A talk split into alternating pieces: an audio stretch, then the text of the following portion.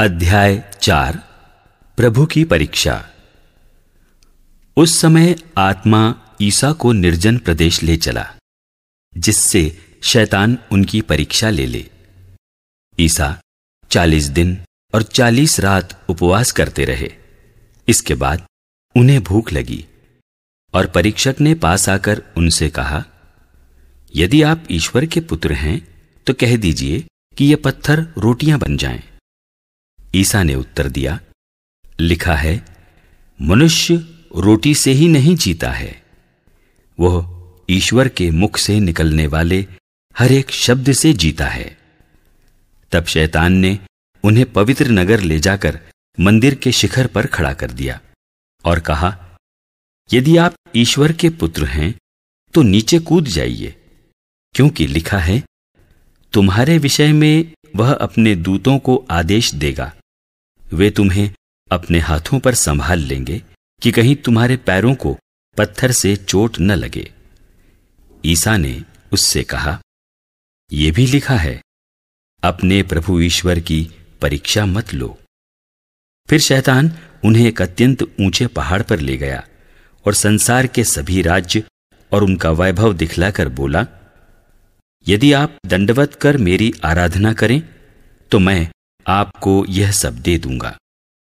ईसा ने उत्तर दिया, हट जा, शैतान। लिखा है, अपने प्रभु ईश्वर की आराधना करो और केवल उसी की सेवा करो। इस पर शैतान उन्हें छोड़कर चला गया और स्वर्गदूत आकर उनकी सेवा परिचर्या करते रहे। गलीलिया में पुनरागमन। ईसा ने जब यह सुना कि योहन गिरफ़्तार हो गया है तो वे गलीलिया चले गए। वे नाजरेत नगर छोड़कर जबुलोन और नफ्ताली के प्रांत में समुद्र के किनारे बसे हुए कफरनाहुम नगर में रहने लगे। इस तरह नबी ईसायस का यह कथन पूरा हुआ। जबुलोन प्रांत, नफ्ताली प्रांत, समुद्र के पथ पर यर्दन के उस पार गैर यहूदियों की गलीलिया। अंधकार में रहने वाले लोगों ने एक महती ज्योति देखी। मृत्यु के अंधकारमय प्रदेश में रहने वालों पर ज्योति का उदय हुआ।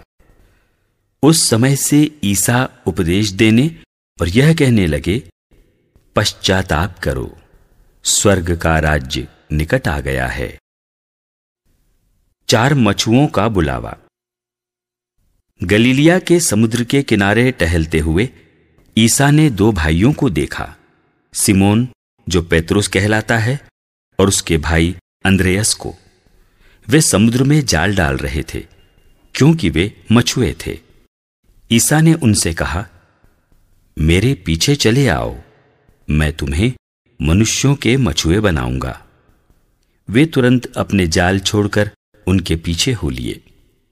वहाँ से आगे बढ़ने पर ईसा ने और दो भाइयों को देखा, जेबेदी के पुत्र याकूब और उसके भाई योहन को। वे अपने पिता जेबेदी के साथ नाव में अपने जाल मरम्मत कर रहे थे। ईसा ने उन्हें बुलाया। वे तुरंत नाव और अपने पिता को छोड़कर उनके पीछे हो लिए। गलीलिया का दौरा।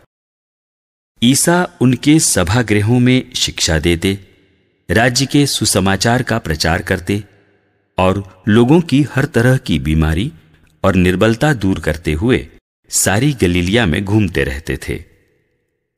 उनका नाम सारी सीरिया में फैल गया।